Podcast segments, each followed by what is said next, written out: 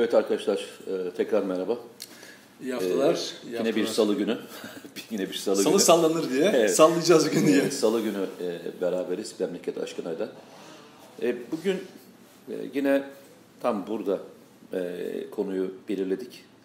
E, özellikle de benim çok rahatsız olduğum, senin de ısrarla bazen bahsettiğimiz bir konu var.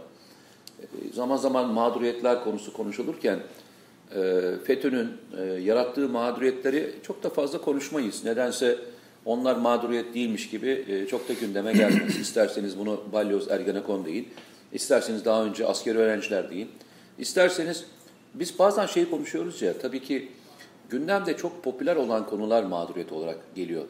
E, sen de Anadolu'yu gezerken, ben de gezerken, geçmişte yani maliyecisinden tut, doktoruna kadar, öğretmeninden tut, her türlü konumuna kadar e, mahkemelerde mağdur olan binlerce, on binlerce hatta yüz binlerce insan var. Doğru mu? Nereden görüyorsun bunu? Çünkü yaşıyorsun, gidiyorsun. Ve birer birer insanlar sana get- getiriyorlar. Geçmişteki o FETÖ ve FETÖ yargısı durumundaki olan pozisyondaki insanlardan. E, bu insanların hiç sesleri çıkmadı bugüne kadar. Çünkü hep e, vizyonda olanları konuştuk. E, önemli olan konular onlardı ve onları tartıştık. E, bugün e, kanun hükmündeki kararnameleri konuşurken e, aslında bu konuyu da bir değinmek lazım. Çünkü mağduriyetler konusu olacaksa FETÖ'nün ilk yarattığı mağduriyet neymiş bir hatırlamakta yarar var diye düşünüyorum. Bunlardan bir tanesi de 2000'li yıllarda özellikle gündeme gelen ve bu gündeme geldiği konular tartışılırken de çoğunlukla askeri liseler ve harp okullarında yaşanan bizim daha çok e, literatürümüze gelen şok mangaları diye nitelendirdiğimiz konu. Ve onun yüzünden de ayrılmak zorunda kalan binlerce e, askeri öğrenci diyebileceğimiz e, kişi. Bir oradan girelim mi istersen? Tabii. Sözü Şimdi, sana vereyim. e, bu mağduriyet ifadesi çok önemli. Çünkü e, e, gerçekten mağdur olanlar var. Bir mağduriyeti kullanan mağduriyeti kullanan kesimler var. İki mağduriyeti çalan kesimler var. Şimdi mağdurlar e, başına e, bir hazırlıksız olarak gücü e, daha güçlü bir er, o erk neyse işte FETÖ ise FETÖ, devletse devlet, kimse bir, bir e, savunamayacağı durumda kendini bir mağduriyet, bir e, zarar yaratıyor ve bunu telafi etmiyor. Hep o mağduriyet kanıyor. Şimdi e, bir de bu mağduriyet dediğimiz konuları kullananlar vardır siyaseten. E, hiç aslında onu der, derdi o değildir. Onun için e, listesindeki birçok mağduriyetten bir tanesidir. Zaman zaman dile getirilir. Mesela örneğin hükümetle ilgili eleştiriler yaparken muhalefet partilerine bakın. Bütün muhalefet partilerine bakın. KHK'da haklı haksız ayrımı yapmadan büyük bir savunma içine girenlerin FETÖ'nün mağdur ettiklerini savunduğunu hiç gördünüz mü? O mağduriyetlerden söz ettiğini hiç gördünüz mü? Hayır. Bunun içinde kimler var? Bahsettiğiniz gibi Ba- Balyoz, Ergenekon sanıkları, İzmir casusluk dava sanıkları, diğer kumpas davaları değil mi? Hayatlarını kaybedenler var. Hiç onları andıklarını gördünüz mü? Ama Ahmet Altan Nazlıcak arkadaşlarımız serbest kaldı diye sevinen göbek atan bir muhalefet lideriniz var değil mi? Ama mesela Türkan Saylan'ın hiç ağzına aldığını hatır şey yapıyor musunuz? E, e, Hatır, e, gören var mı? Ha şöyle olur. Belki bir e, ölüm yıl dönümünde falan o da kullanışlı mağduriyet olduğu için. O günaha münhasır. Yani kullanışlı bir mağduriyetse siyasetçi alır onu tepe tepe kullanır. Neden bu böyle oluyor Mete? Çünkü e, bahsettiğin askeri öğrencilerin sayısı kabaca 5000 dolayında. Şimdi 5000 öğrenci bunlar zaten çok cesur, çok bilgili, çok çalışkan çocuklar. Emekleriyle çalışa çalışa, tırnaklarıyla kazıya kazıya Anadolu'dan, İstanbul'dan çocuklar o okulları kazanmışlar. Ve FETÖ'cüler askeri okullar bir yandan Bir de şöyle kazanmışlar. davalarında. Bir sürü engellemeye rağmen. Tabii. Hani normal Çalıntı sistem içinde değil. tabii. Yani. FETÖ'cüler çalıntı sorularla girerken onlar onların yanında yine yü- yüksek başarıyla girmişler. FETÖ'cüler bir yandan Balyoz Ergenekon'da komutanları, e, muazzaf askerleri elimine ederken tam aynı süre içinde de askeri okullardan öğrencileri tasfiye ediyorlardı. O sürede o kavganın, balyoz Ergenekon'un gürültüsü içinde bu çocuklarla ilgilenen de olmadı. Hatta hatta bazıları da operasyona kurban gittiler. Mesela deniz harp okullarında, öyle deniz liselerinde bir dönem bu çocuklara atılan bir iftira vardı.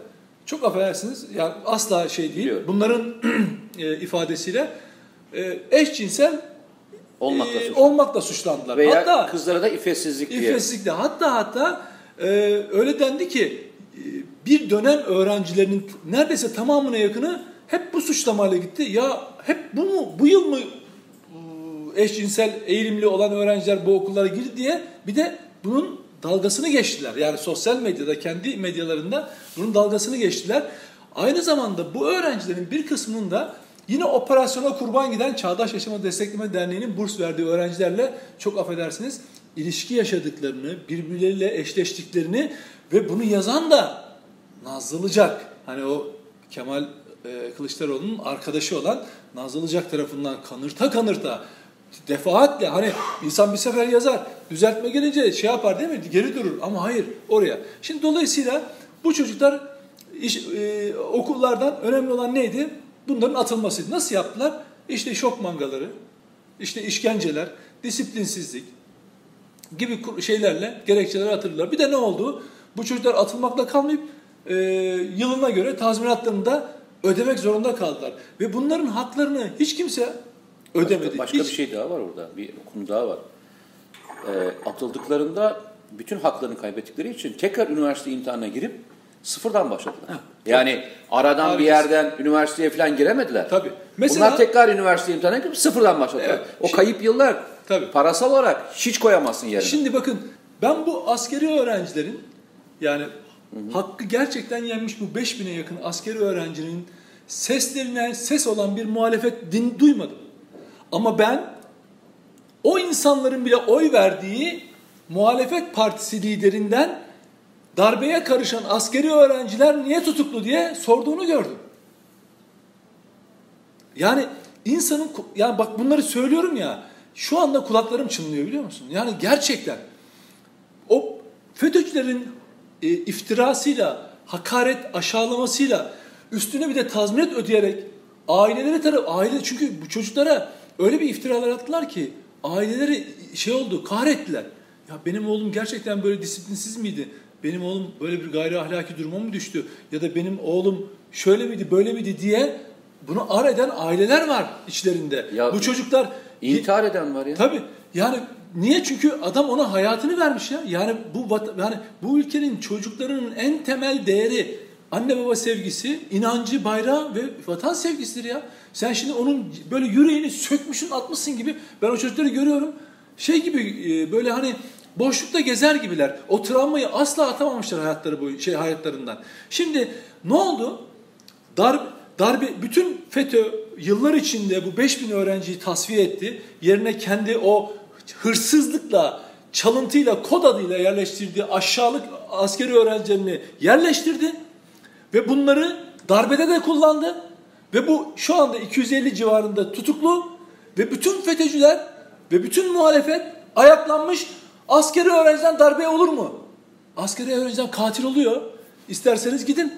Ba- e, Boğaz Köprüsü şurada. Boğaz Köprüsü'nde direnmiş, 15 Temmuz'da direnmiş insanların bir dinlesinler bakalım. Askeri öğrenciden darbeci oluyor mu, katil oluyor mu, olmuyor mu görsünler bir. Gitsinler Orhanlı gişelerinde o askeri öğrenciler arabalara biniyorlar diye ya, e, şey görüntü veriyorlar. Ateş ettikleri görüntüleri niye saklıyorlar? Vatandaşa. Şimdi ve bu muhalefet bunları masumlaştırıyor. Şimdi kardeşim burada bu çocuklar var, yiğit çocuklar var. Bunların haklarını savunun mu? Bak ne muhalefet bunlara sahip çıkıyor ne iktidar sahip çıkıyor.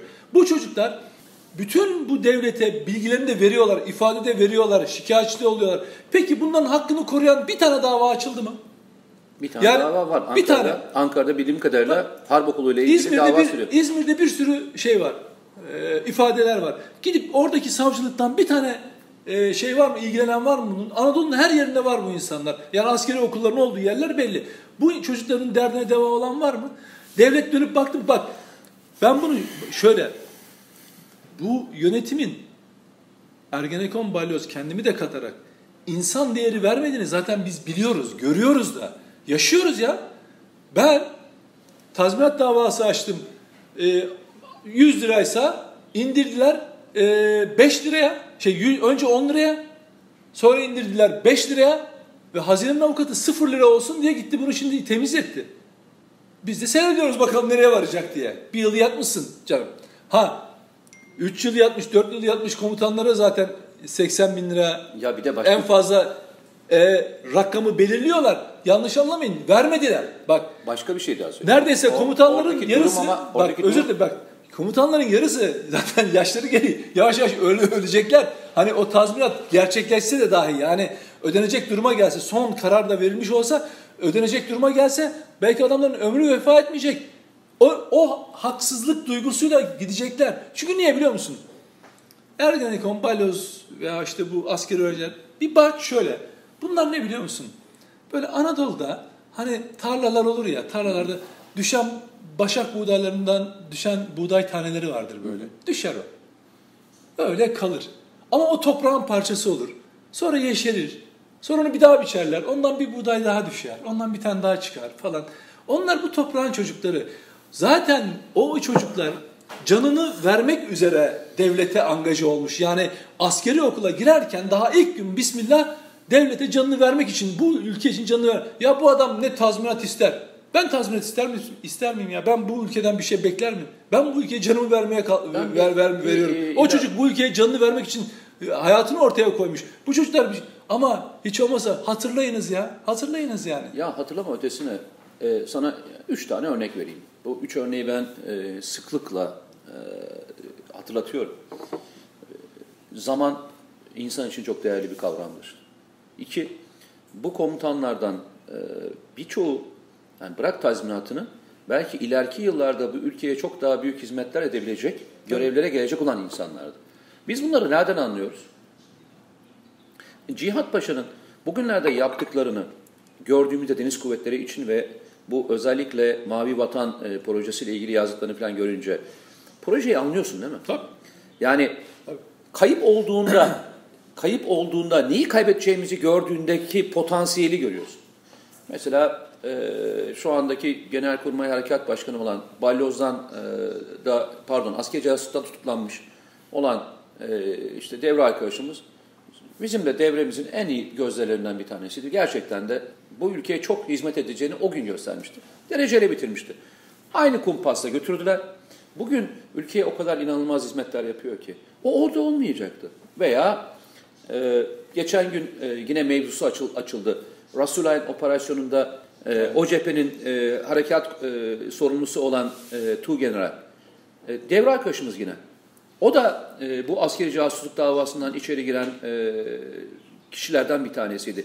Şimdi o bölgedeki operasyonu yönettiği için kahraman ilan ediyoruz. Bak ne kadar bu bildiklerimiz, peki bilemediğimiz ne kadar kahraman getirildi? Çünkü potansiyel anlamda, potansiyel anlamda bu ülkeye çok iyi hizmet ettiğini düşüneceklerine hedef aldılar. Ve biz bunların sayısını ve bunların aslında ne yapacaklarını kaybettik. O daha büyük bir bedel. Bu ülke için çok daha büyük bir bedel. Asıl kaybımız burada başlıyor. Bu kaybı hiç sorgulamıyoruz. Asıl mağdur kim biliyor musun? Bu güzide insanlar. Sırf asker için konuşmuyorum ben. Ee, siyaseten engellenmiş insanlardan bahsedelim. Kimden bahsedelim? Rahmetli oldu e, Bölükbaşı. Hatırlarsın. Tabii Kumpasla. Tabii. Kumpasla gitmeseydi e, ne olacaktı? Örnek vereyim. Bu dönemde, bu dönemin e, Muhsin Yazıcıoğlu bu dönemde siyaset içinde olsaydı ne olacaktı? O ifadesi, sokağa tutması, insanları yönlendirmesi, gençlikle iletişiminin hep iyi olması gibi faktörleri düşündüğünde aslında hedefleri tek tek koy.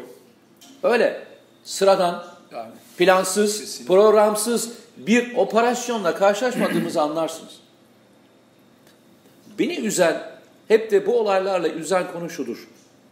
Zaman zaman tartışılır. Ben bunu geçmişe de götürürüm. 90'lı yıllarda görev yaptığımız yıllarda da çok sorguladığımdır. Hatta bununla ilgili çok itirazlarım da vardır.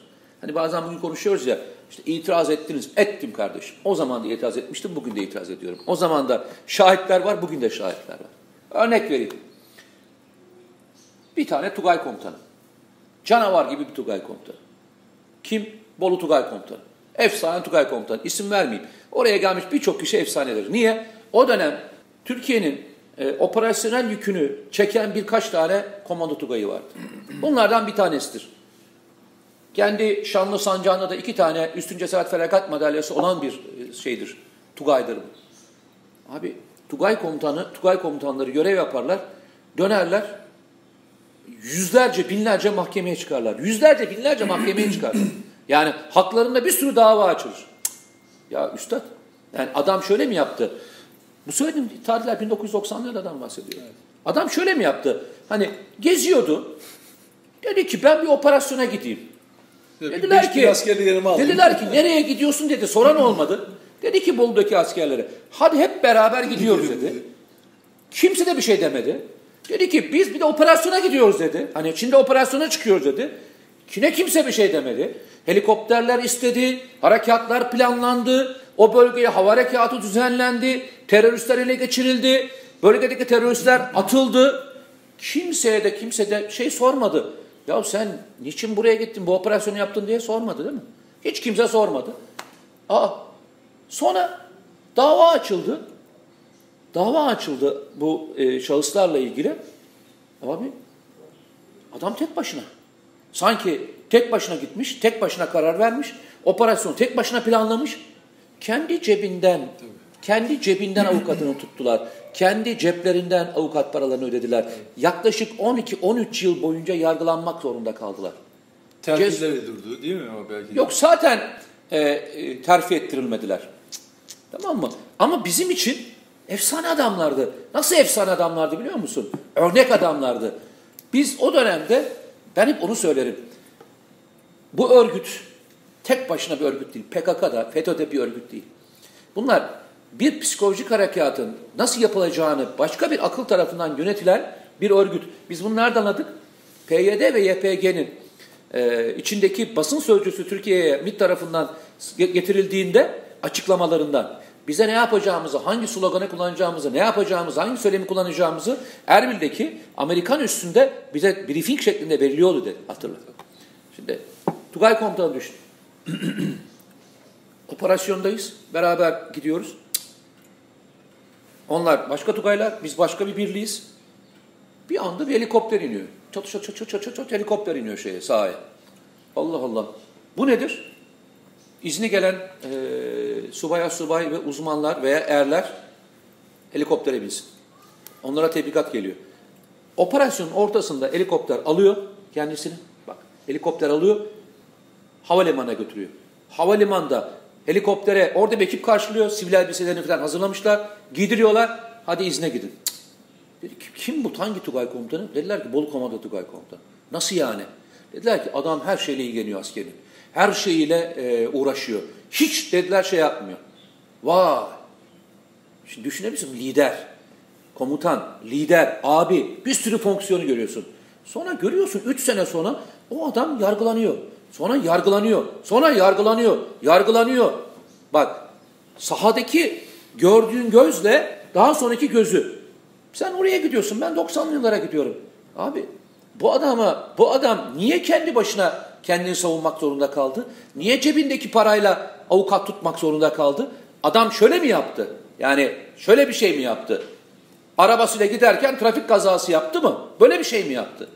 Verdiğiniz emri icra etti. O emir sırasında hata varsa zaten sen baştan bu adamla ilgili ceza işlem yapmak zorundaydın. Yapmıyorsan da suçlusun. Eğer bunun suçsuz olduğuna bileniyorsan da o adamı yalnız bırakmayacaktın. Bu şekildeki yalnızlık nereye kadar geldi biliyor musun? 90'lı yıllar, 2000'ler, 2000'lerin ortası. Tam bu tarihler, söylediğin tarihler 2005'ten sonra başlayan aynen, tarihler. Aynen. Ya şimdi askeri casus davasında da bunu biz bunları yaşadık. Ya diyoruz ki sen de varsın, ben de var. Yazıyoruz işte. Ya bir ülkede kaç kardeşim kaç tane askeri casus olabilir ki yani? Yani bir istatistik anlamında bir ülkede casus olacak adam sayısı belli. FETÖ'yü kurmuyorum çünkü FETÖ bir organizasyon zaten. Evet. Ama hiçbiri bile alakası olmayan adamlar nasıl oluyor da asker casusluk? Veya adam ahçı. Bildiğin ahçı, gemide ahçı. Ya gemideki ahçı nasıl e, asker casus? Ne yapacak yani? İçeriye giren listeyi mi verecek şeye?